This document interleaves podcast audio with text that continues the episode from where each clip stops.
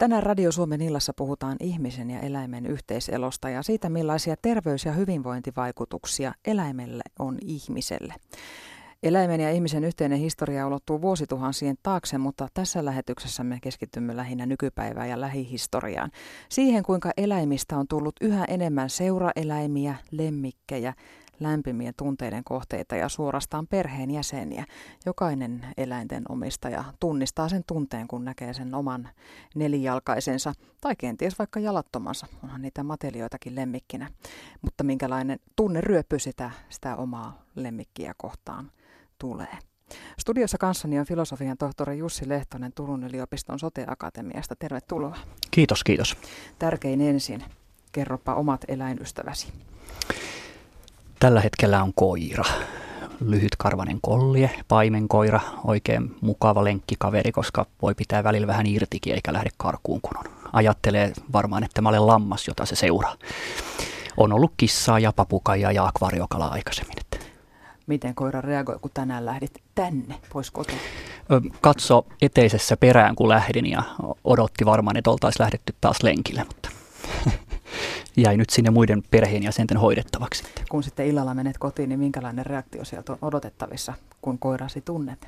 Massiivisen iloinen vastaanotto. Että tulee vastaan ja kiertää ja heiluttaa häntä ja sitten hänellä on sellainen tapa, että hän laittaa aina korvat vähän taaksepäin ja sitten hän menee jalkojen välistä semmoista kahdeksikkoa. Se on hänen tavaramerkki sanoit hän, mikä Kyllä. kertookin aika paljon siitä, miten me nykyään eläimiin suhtaudumme. Minulla jäi kotiin odottamaan kissa, joka kovaan ääneen tervehtii, kun kotiin saavun. Seuraa niin kauan, kunnes istun alas ja hän sitten tulee syliin. Mm.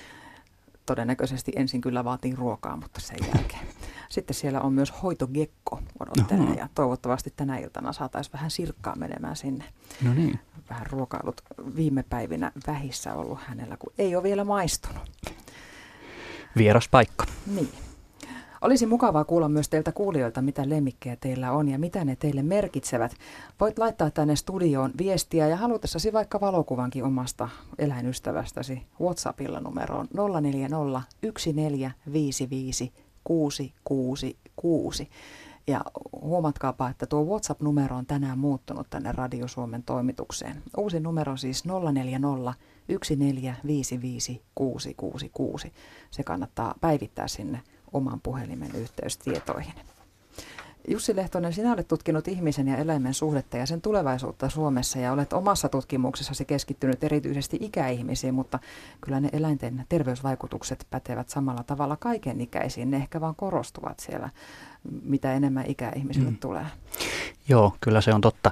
Ö, tietysti jos ajatellaan niin kuin vaikka lapsiperheitä esimerkiksi, niin silloin ehkä sitten se eläin on, se saattaa olla enemmän jopa niin kuin leikkikaveri ja, ja suorastaan lelu, mitä tietenkään eläin ei saisi olla. Mutta samaan aikaan niin lapsiperheissä niin, niin se eläin on myöskin turvaa. Et jos me ajatellaan, että meillä on vaikka ekaluokkalainen, joka menee yksin kotiin, niin se koti ei olekaan täysin tyhjä, kun sitten siellä on hänen seurana esimerkiksi kissa tai koira. Akvaario voi ajaa samaan asian, ihan mikä tahansa, mihin, mihin sillä lapsella on suhde. Ja sitten samalla voisi ajatella, että lapsi oppii huolenpitoa, pitämään huolta eläimestä. Kyllä, kun kyllä. saakka saa eläimen kanssa kasvaa. Kuinka moninaiset eläinten hyvinvointivaikutukset ihmiselle ovat?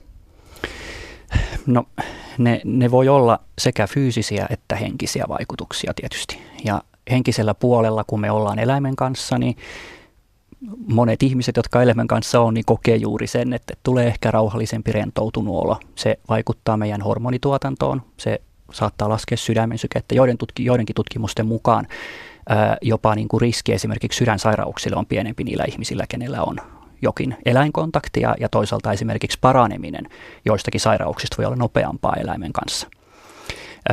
Sitten on tietysti ne fyysiset vaikutukset konkreettisesti, eli jos meillä on koira, meidän täytyy lähteä sen kanssa ulos. Samaan aikaan me saadaan siellä ehkä niitä sosiaalisia kontakteja aivan toisella tavalla.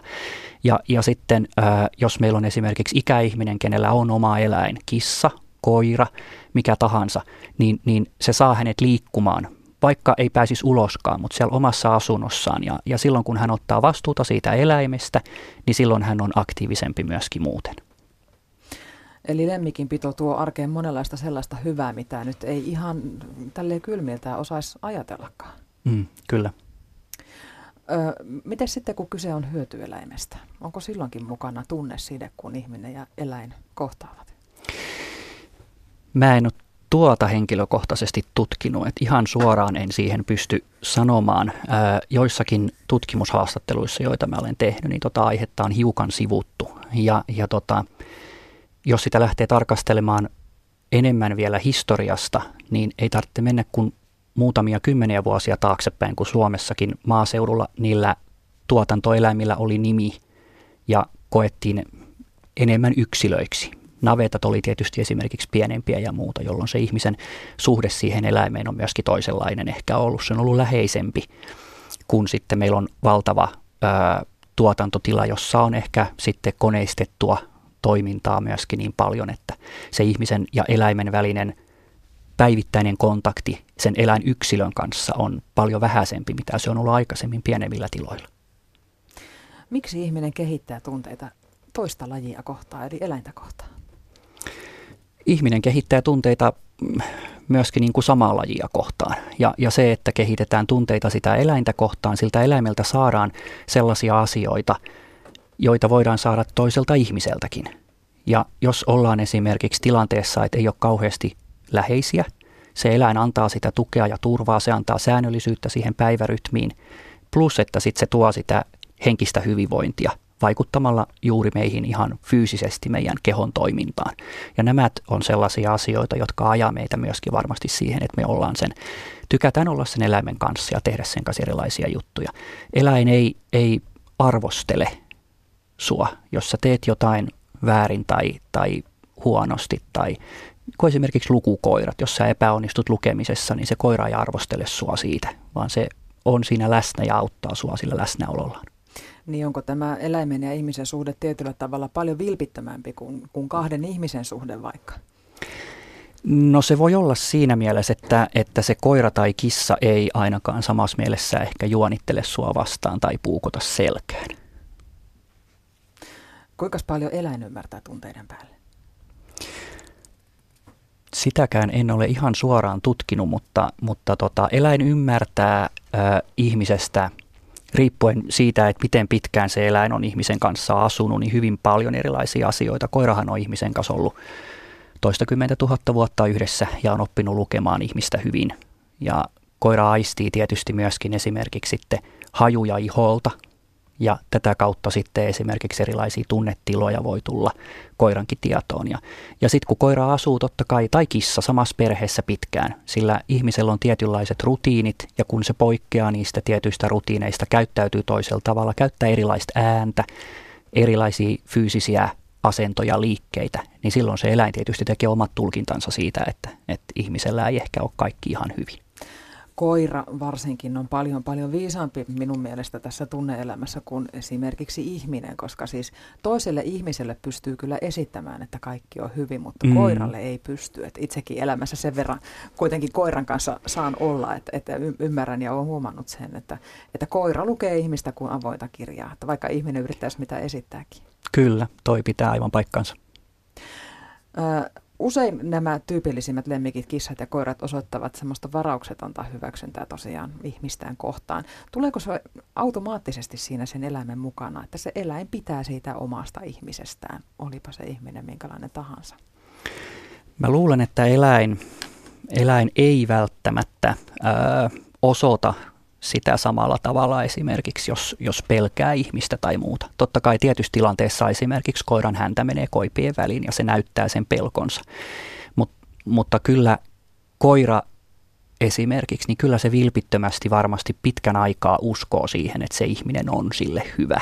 Eikä ajattele, että nyt se ihminen, kenen kanssa hän on esimerkiksi asunut pitkään, niin, niin aiheuttaisi hänelle jotain fyysisiä vammoja tai muuta. Katsotaan täältä kuuntelijaviesti WhatsAppissa. Paula kirjoittaa, että leppoisaa lemmikkiiltaa kaikille.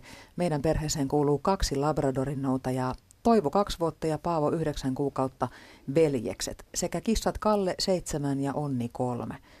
Ilman karvakuonoja emme voisi mieheni kanssa olla. Ne antaa niin paljon olemassaolollaan. Pyyteetöntä rakkautta, läheisyyttä, lämpöä ja onnellisuutta. Vaikkakin niiden kanssa puuhaa ja touhua riittää aikaisesta aamusta iltaan asti, on se sen arvoista. Mökille pakataan joka viikonloppu koko tassukerho mukaan ja pääsevät nauttimaan luonnosta täysin siemauksin. Kissat hiippaavat ulkona yötä myöten sitten ikkunasta ja kissan luukusta sisään nukkumaan, kun tuntuu siltä. Sitä itsekin nauttii, kun näkee, että niillä on hyvä olla. Näin Lopelta kirjoittaa Paula. Ja tämä, tämä taitaa olla aika, aika tyypillinen ää, tapa suhtautua ja elää yhdessä eläimen kanssa. Kyllä, joo.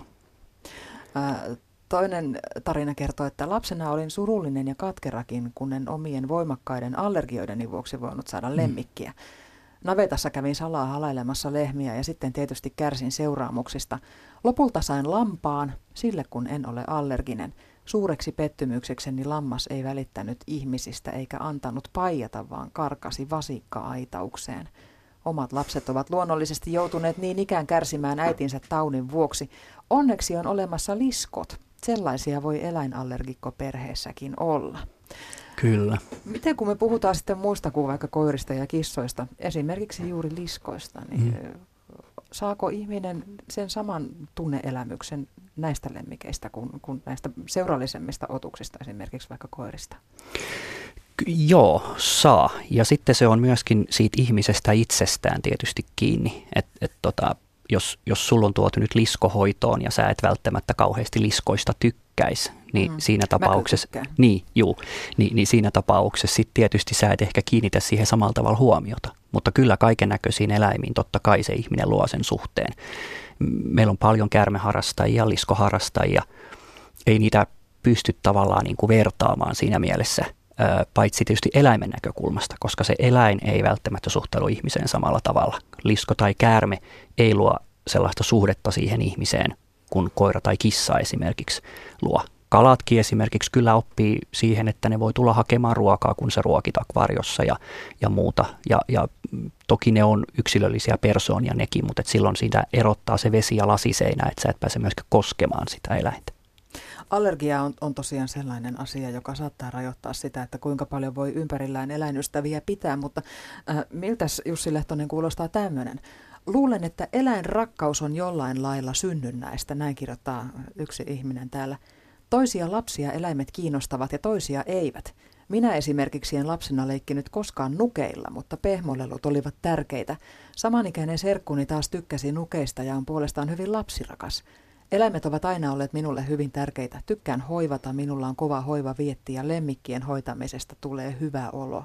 Koira tuo lisäksi päiviini paljon arkiliikuntaa, huomaa sen heti, jos koira on hoidossa mummolassa. Mm. Niin, ovatko jotkut ihmiset ihan luonnostaan eläinrakkaita ja toiset sitten taas eivät?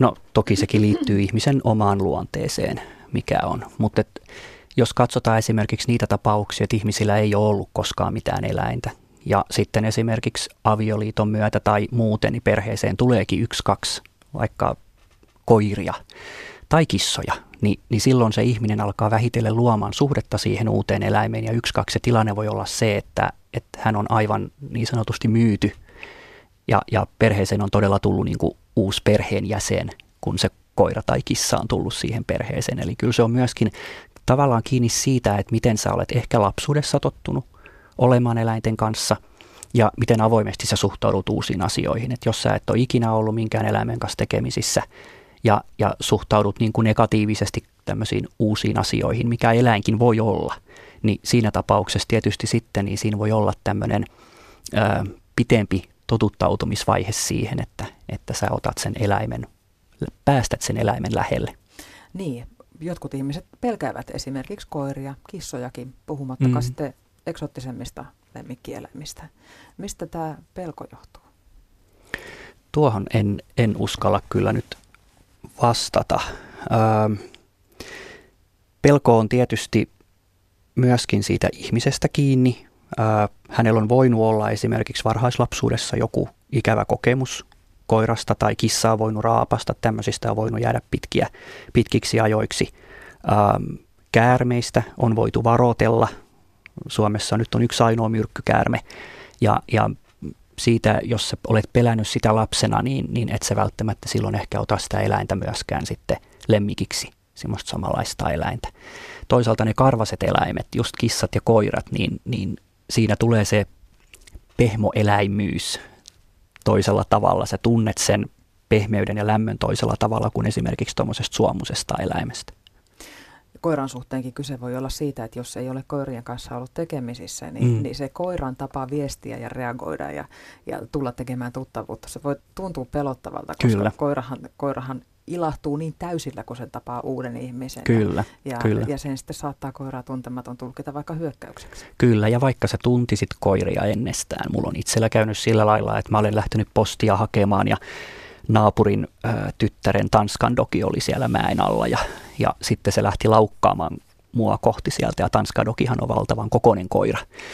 Ja, ja tota, mä seisoin siellä mäen päällä ja sitten he vaan huuteli sieltä mäen alta, että se on ihan kiltti. Ja mä tiesin, että se koira on kiltti, mutta kun se tulee sieltä vasikan kokoinen koira täysillä kohti, niin toki siinä tulee sellainen pelästys, että oho, että niin, mitäs nyt. tuossa tilanteessa saattaa olla se tilanne, että koira tosiaan puolustaa sitten sitä omaa reviiriä. Kyllä, kyllä, sekin on kyllä, totta. harkintaa tarvitaan ihmiseltäkin, että milloin sitä tuttavuutta koiran kanssa alkaa tehdä. Nyt meillä on puhelimessa lääketieteen ja kirurgian tohtori Heimo Langivainio. Hyvää iltaa. Hyvää iltaa. Sinulla itselläsi on karkeakarvainen mäyräkoira eläinystävänä. Anteeksi, pit, pit, pitkäkarvainen. Pitkäkarvainen mäyräkoira. Kyllä. Kotona eläinystävänä. Nämä on tärkeitä eroja lemmikkien omistajille. M- mitäs tänään on hauvan kanssa puuhattu? No ollaan ulkoiltu vähän ja leikitty ja otettu hieman mittaa, mittaa myöskin, että pientä puuhaa on, on riittänyt kyllä. Sinä olet puhunut erityisesti koiran hyvinvointivaikutuksista, mutta jos yleisellä tasolla ajatellaan kaikkea lemmikin pitoa, niin mitä ihan kliinisesti mitattavia terveyshyötyjä lemmikistä on ihmiselle? No siinä kyllä nyt riippuu varmaan kyllä vähän lemmikistä kuitenkin, että mistä puhutaan. Ja myöskin sitten siitä, että mikä on se hyvinvointiviitekehys tai malli, jonka kautta näitä asioita katsotaan. Että, että jos on nyt tämmöinen kokonaisvaltainen malli, jossa on mukana kaikenlaista oppimisesta ja tunteista ja fyysisistä vaikutuksista ja sosiaalisista vaikutuksista ja ylipäätänsä aktivoimisvaikutuksista ja niin edelleen, niin siinä tulee kyllä erittäin suuri kirjo näiden erilaisten, erilaisten lemmikkien kohdalla sitten. Ja koira pärjää hyvin, hyvin nyt tämmöisen kokonaisvaltaisen hyvinvointimallin näkökulmasta. Onko koira lemmikeistä se, joka eniten tuo myös semmoista ikään kuin fyysistä terveyttä lisää ihmisellekin? Joo, sitähän on ihan tutkitusti osoitettu, että koiralla on voimakas vaikutus ihan suoraan semmoisen asian kanssa, että voidaan kutsua koira, koirasuhteeksi, siis tämmöinen suhdeindeksi. Että koirahan on siitä juuri erikoinen otus, että siihen voi rakentaa suhteen. Että syntyy tämmöinen suhde, jonka havaitsee esimerkiksi siitä, että katseet ko- kohtaa että ihminen ja koira katsoo toisiaan. Susihan ei katso silmiin, mutta koira, koira tekee. Ja se on jopa todettu, todettu näissä aivokuvantamistutkimuksissa, että saman, samantyyppiset aivoalueet aktivoituu kummallakin. Että, että koira, koiralla ja ihmisellä aktivoituu samantyyppiset aivoalueet ja se tarkoittaa sitä, että synkkaa hyvin. Onko tämä juuri se, kun monet koiranomistajat sanovat, että, että koira puhuu heille? Niin, niinpä voi varmaan sanoa ja ne oppii aistimaan. Koirahan oppii myöskin reagoimaan ihmiseen eri tavalla ja re- rekisteröi sitten ihan äänenkäytön voimakkuutta ja, ja, ja tämmöisiä asioita. Että, ja, ja koira aistii paljon ihmisen mielen, mielialoja ja mielentiloja. Et siinä on todella ja ihan, ihan hormonivaikutuksiin asti on pystytty osoittamaan tämä, tämä vaikutus. Entä sitten nämä psyykkiset hyödyt, onko osoitettavissa, että mielenterveyshyötyjä on, on selkeästi, jos kotona on lemmikkiystävä? No ehdottomasti. Siis tämä on, se on hyvin laaja-alainen myös psykologisesti koiran, koiran vaikutus. Että yleis, yleisenä, että jos käytetään sellaista onnellisuus indeksiä tai tällaista, mikä nyt sitten kokoaa tämmöisen ihmisen hyvinvoinnin, hyvinvoinnin subjektiivisen koke, kokemisen, niin niin se on kyllä näillä, näillä hyvin, joilla on hyvä koirasuhde, niin niillä on korkeampi onnellisuuspistemäärä. Että, että se, on, se, on, se on merkittävä onnen lähde, koira. Ja, ja, ja, ja tietenkin myöskin, kyllähän tämä pätee tietysti moneen muuhunkin, moneen muuhunkin sitten lemmikkiin, jos syntyy tämmöinen suhde. Ja, jos syntyy kiintymyssuhde, kiintymyssuhde ja koira on nyt sit siitäkin vielä, että koiran kanssa voi liikkua ja olla ulkona ja harrastaa hyvin paljon erilaisia asioita. Että nämähän on myöskin nämä koiraharrastajat on jonkin verran onnellisempia kuin muut, koska ne saa onnistumisen kokemuksia ja vaihtelua ja vähän jännitystä ja sisältöä elämään tulee sitä kautta. Että. Professori, äh, tohtori Heimo Langivainio, äh, täällä kiintymyssuhteella on tietenkin sitten myös hintansa koska useimmat lemmikit ovat lyhytikäisempiä kuin ihminen. Ja, ja sitten kun lemmikistä aika jättää, niin sehän on valtava suru. Ymmärretäänkö nykyään sitä, että lemmikin menettäminen voi tuntua yhtä pahalta, ellei jopa pahemmalta kuin läheisen ihmisen menettäminen? No kyllä se tietenkin voi vaikuttaa voimakkaastikin joillakin, joillakin ihmisillä ja ennen kaikkea se voi kyllä laukasta tiedostamattomia menetyksen kokemuksia ja tämmöisiä, jotain sillä koiran läsnäololla ja suhteella koiraan vähän oikeastaan peitetty tai korvattu. Että mm, kyllä, kyllä sieltä voi voimakkaitakin reaktioita tulla, mutta ei sitä nyt ehkä tarvitse kuitenkaan myöskään liioitella. Että kyllä kaikki nyt kuitenkin tietää, että kyseessä on juuri tietyn elinkaaren omaava eläin tai lemmikki, että, ja se, se on tarkoitus sitten, että se elää sen oman elämänkaarensa siinä. Mutta aika tyypillistä voi olla myös kyllä se, että hankitaan sitten uusi, uusi koira. Ja niitähän on ihmisiä, joilla on vuosikymmeniä koira, koira. Ja yllättävää kyllä, siis nämä, joilla on yli 20 vuotta ollut koira, niin ne on kaikkein onnellisinta porukkaa. Ne on, ne on osaa rakentaa uuden suhteen sitten koiraan. Helppo, helppo resepti onnellisempaan elämään. Hanki koira. Niin. Kiitoksia. Se on yksi. Kyllä. Kiitoksia lääketieteen ja kirurgian tohtori Heimo Langinvainio näistä kommenteista. Vieläkö teillä on siellä Mäyriksen kanssa iltalenkki jäljellä? No joo, kyllä me vielä pisteydytään ulkona varmasti. Mukavaa iltalenkkiä teille. Kiitos, kiitos paljon teille. Hei hei. Joo. Hei hei, kiitos. WhatsAppissa tulee viestiä kuuntelijalta. Meidän talouteen kuuluu mieheni lisäksi muutama hevonen, kolme kissaa ja kaksi koiraa. En pysty kuvailemaan millainen terapeuttinen vaikutus niillä joka ikisenä päivänä on. Ei sellaista murhetta, kiirettä tai mielipahaa, joka ei hevosen selässä tai metsälenkillä helpottaisi. Ensimmäisen koirani hankin jo teininä, se sitten johdattikin nuoruuden myrskyistä monen mutkan kautta nykyisen mieheni luokse ja eli vielä vanhoilla päivillään hektisen rakennusprojektin läpi. Sen koiran merkitystä ei kukaan muu pysty koskaan ymmärtämään. Itse koen vahvasti, että johdatti minut ikään kuin perille, elämäni koira, vaikka niin ne on jokainen nykyinenkin eläin, ainutlaatuisia. PS terveisiä iltatallista. Parasta musiikkia korville on, kun tasainen heinän rouskutus kuuluu joka karsinasta. Professori Jussi Lehtonen, mitä ajatuksia herättää tämä kuvaus eläinsuhteista? Se, se herättää juurikin tota, itsellekin tämmöisen hyvän fiiliksen, koska pystyy samastumaan kyllä siihen tunteeseen, joka, joka eläimen kanssa tulee. Jos mä palaan hiukan tuohon äskeiseen puheluun, niin, niin tota, se eläimen menettäminen, kun siitä äsken tuossa puhuttiin, niin, niin siitä on jotenkin nykyisin tullut enemmän sallitumpaa myöskin puhua ja kertoa, että on menettänyt rakkaan lemmikkieläimen. Ja, ja tota, tavallaan niin kuin itse olen kokenut sen, että, että jos on aikaisemmin jollekulle voinut sanoa, että ota nyt uusi koira, jos vanha kuoli, niin nyt on aikamoinen kynnys lähteä sanomaan sellaista kenellekään, koska se on ollut niin henkilökohtainen sen totta kai sen ihmisen ja sen eläimen välinen suhde. Että et jos sä niin kuin ehdotat toiselle, että saman tien kun vaikka puoliso on kuollut, että no ota uusi, niin joillekuille se eläin on hyvin suuressa määrin samalla, sa, samanlainen kuin voi olla se nimenomaan se ihmissuhde. Siitä pitää surutyö tehdä ja sitten vasta jonkun ajan kuluttua kenties elämä jatkuu sitten toisen koiran kanssa. Juuri näin, juuri näin, lyhyemmän tai pitemmän ajan. Yle. Radio Suomi. Radio Suomen illassa puhutaan tänä iltana lemmikkieläimien hyvää tekevästä vaikutuksesta.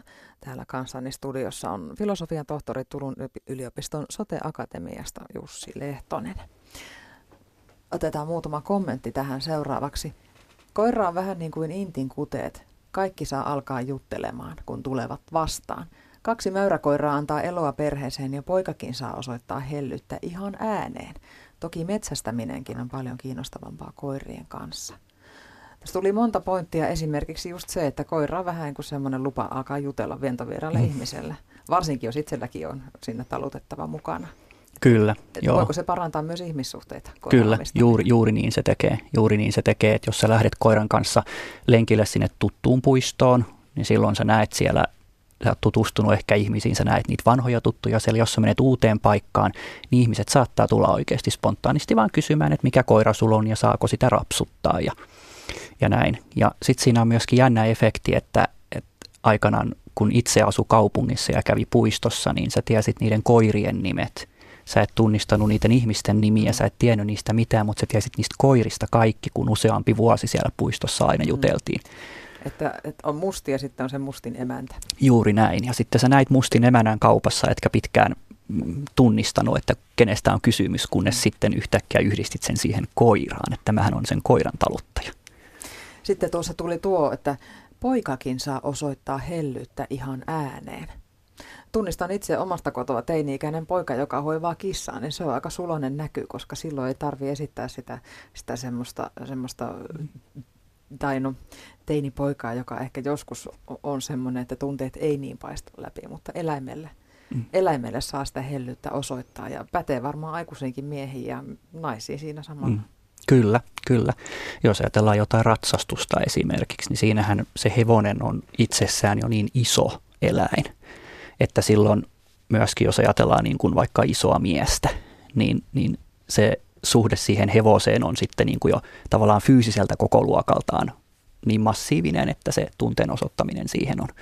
Hevosiinhan on pitkään projisoitu tunteita ja, ja on esimerkiksi kertomuksia siitä, että jos on ollut vaikea tilanne, niin, siis maatalousvaltaisesta yhteiskunnasta puhun Suomessa, että on ollut vaikea tilanne siellä maatalossa tai jotain murheita ja muita, niin, niin emäntä tai isäntä on saattanut mennä sitten sinne talliin tai navettaan ja lohduttautua sitten sen hevosen tai, tai lehmän kanssa sitten siellä ja jutella ja halata.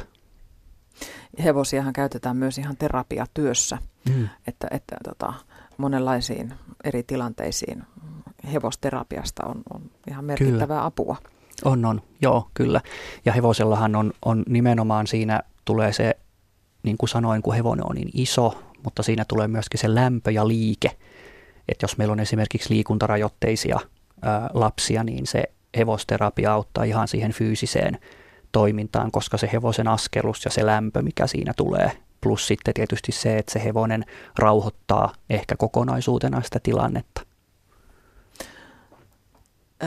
Yhdessä viestissä lukee, että isovillakoiramme on meidän perheen keskeisin tukihenkilö niin tuskassa kuin ilossa – hänen terapeuttista voimaa ja säteilyä en ole tavannut vielä yhdessäkään ihmisterapeutissa, vaikka niitäkin on tullut nähtyä eräskin kappale tähän ikään. Kyllä, joo. Ja, ja tota, joskushan koiria esimerkiksi käytetään apuna terapiassa. Eli, eli meillä voi olla niin kuin, psykiatrin vastaanotolla voi olla myöskin koira. Onko sille eläimelle helpompi puhua kuin toiselle ihmiselle? Ja miksi? Kyllä, kyllä sille voi olla helpompi. Näin, näin olen tota, ymmärtänyt. Ää, eli vastaanottotilanteessa, jos siellä on koira läsnä, niin se ää, asiakas saattaa puhua ne murheensa ulos sen tavallaan sen koiran kautta sille koiralle, jolloin ne sitten tulee ulos ja, ja helpottaa sitä oloa kokonaisuutena. Samalla tavalla, jos meillä on vaikka vanhempi pariskunta, ää, jotka asuu, he saattaa olla asu, asunnossa, josta he ei pääse välttämättä edes ulos. Heillä on siellä se eläin, saattavat vähän käydä toistensa hermoillekin, niin se eläin saattaa olla se, joka pitää sen kuvion vähän niin kuin pyörimässä, että sen eläimen kautta puhutaan. Ja... Joo, tähän itse asiassa tähän liittyen täällä onkin yksi viesti. Meillä kissa on se, jonka kustannuksella heitetään läppää ja puhutaan tyhmiä. Vaikka joka hetki ei olisi toisen ihmisen kanssa juteltavaa, niin kissalle voi vähän höpöttää. Usein se juttu jatkuu sitten ihmiskumppanin kanssa oikeana keskusteluna. Erikseen on sitten vielä ne vanhat pariskunnat, jotka oikeasti keskustelevat toisilleen lemmikin välityksellä. Että joko, joko se alkaisi mustilla kahvihammasta kolottaa, pitäisikö sen emännän jo laittaa pannu tulille? Onko tämä ihan todellista? Sinäkin olet paljon tutkinut äh, ihmisten ja va- vanhempien ihmisten ja eläinten yhteiseloa, niin näinkö se menee?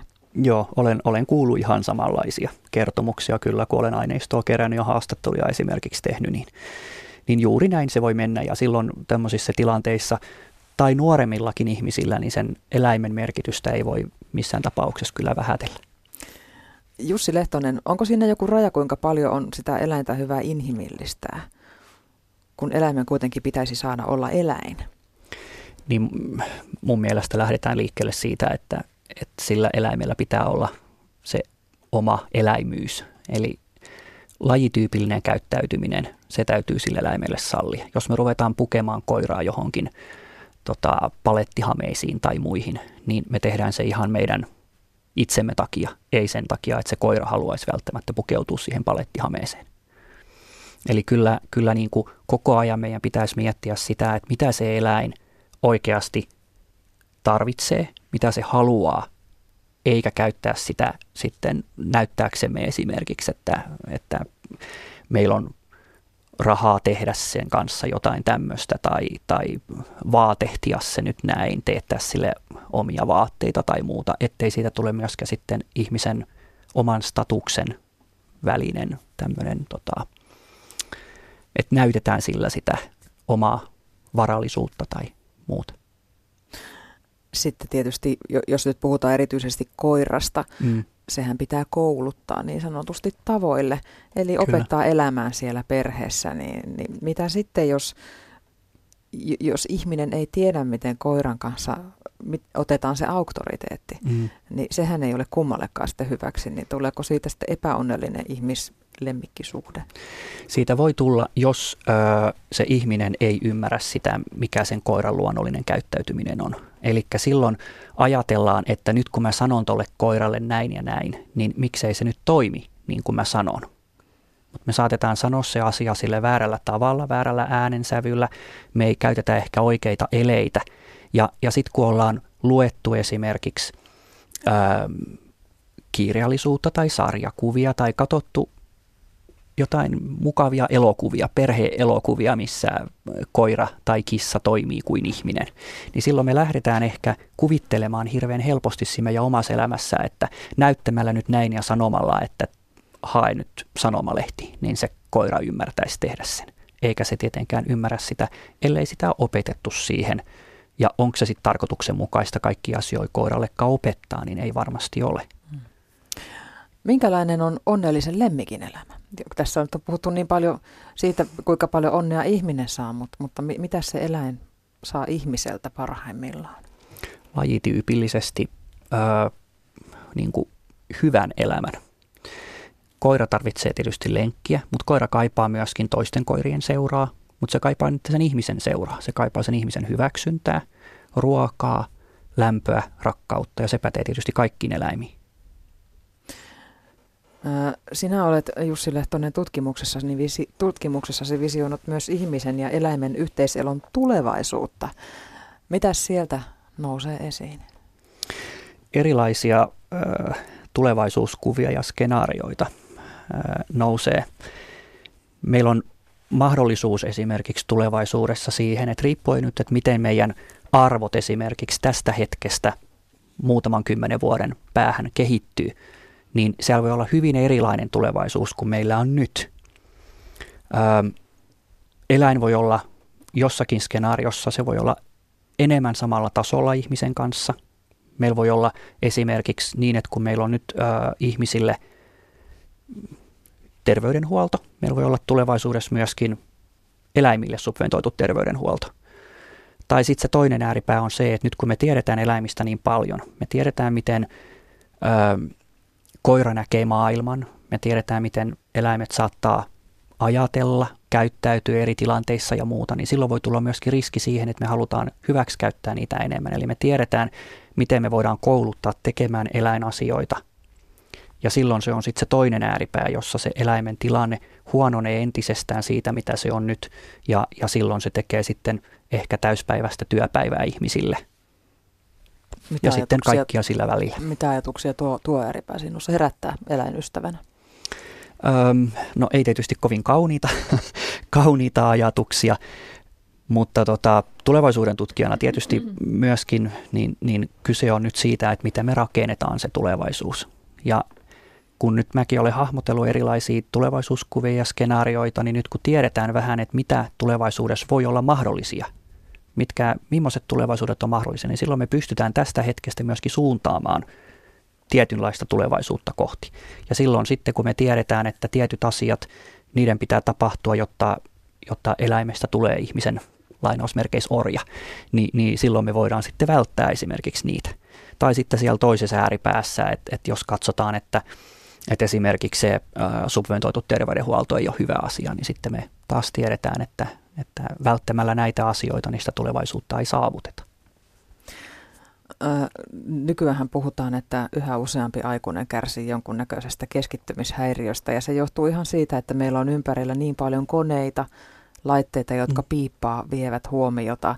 Mm. On asioita, joita mukamas pitää sieltä kännykästä tarkistaa, vaikkei oikeasti olisikaan. Voisiko läsnäolo olla sellainen asia, että jossa eläimet, lemmikkieläimet, pitäisi meitä kuitenkin jossain määrin poissa sieltä koneiden maailmasta? Ehdottomasti, joo, olen sitä mieltä.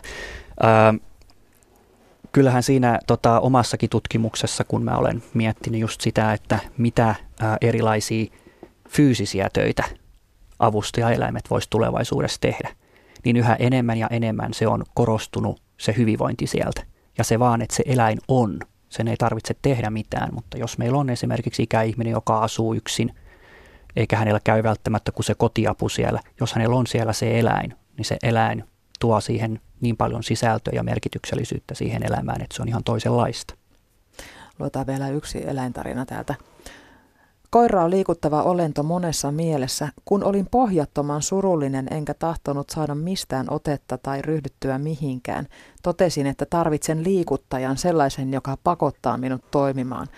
Olin myös pitkään miettinyt toisen koiran hankkimista, nimenomaan mäyräkoiran hankkimista, ja niin minä sen hankin.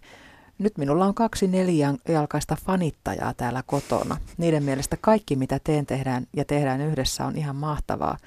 Varsinkin tämä nuorempi koira on varsinainen kainaloinen, mutta se taitaa olla mäyräkoirien ominaisuus.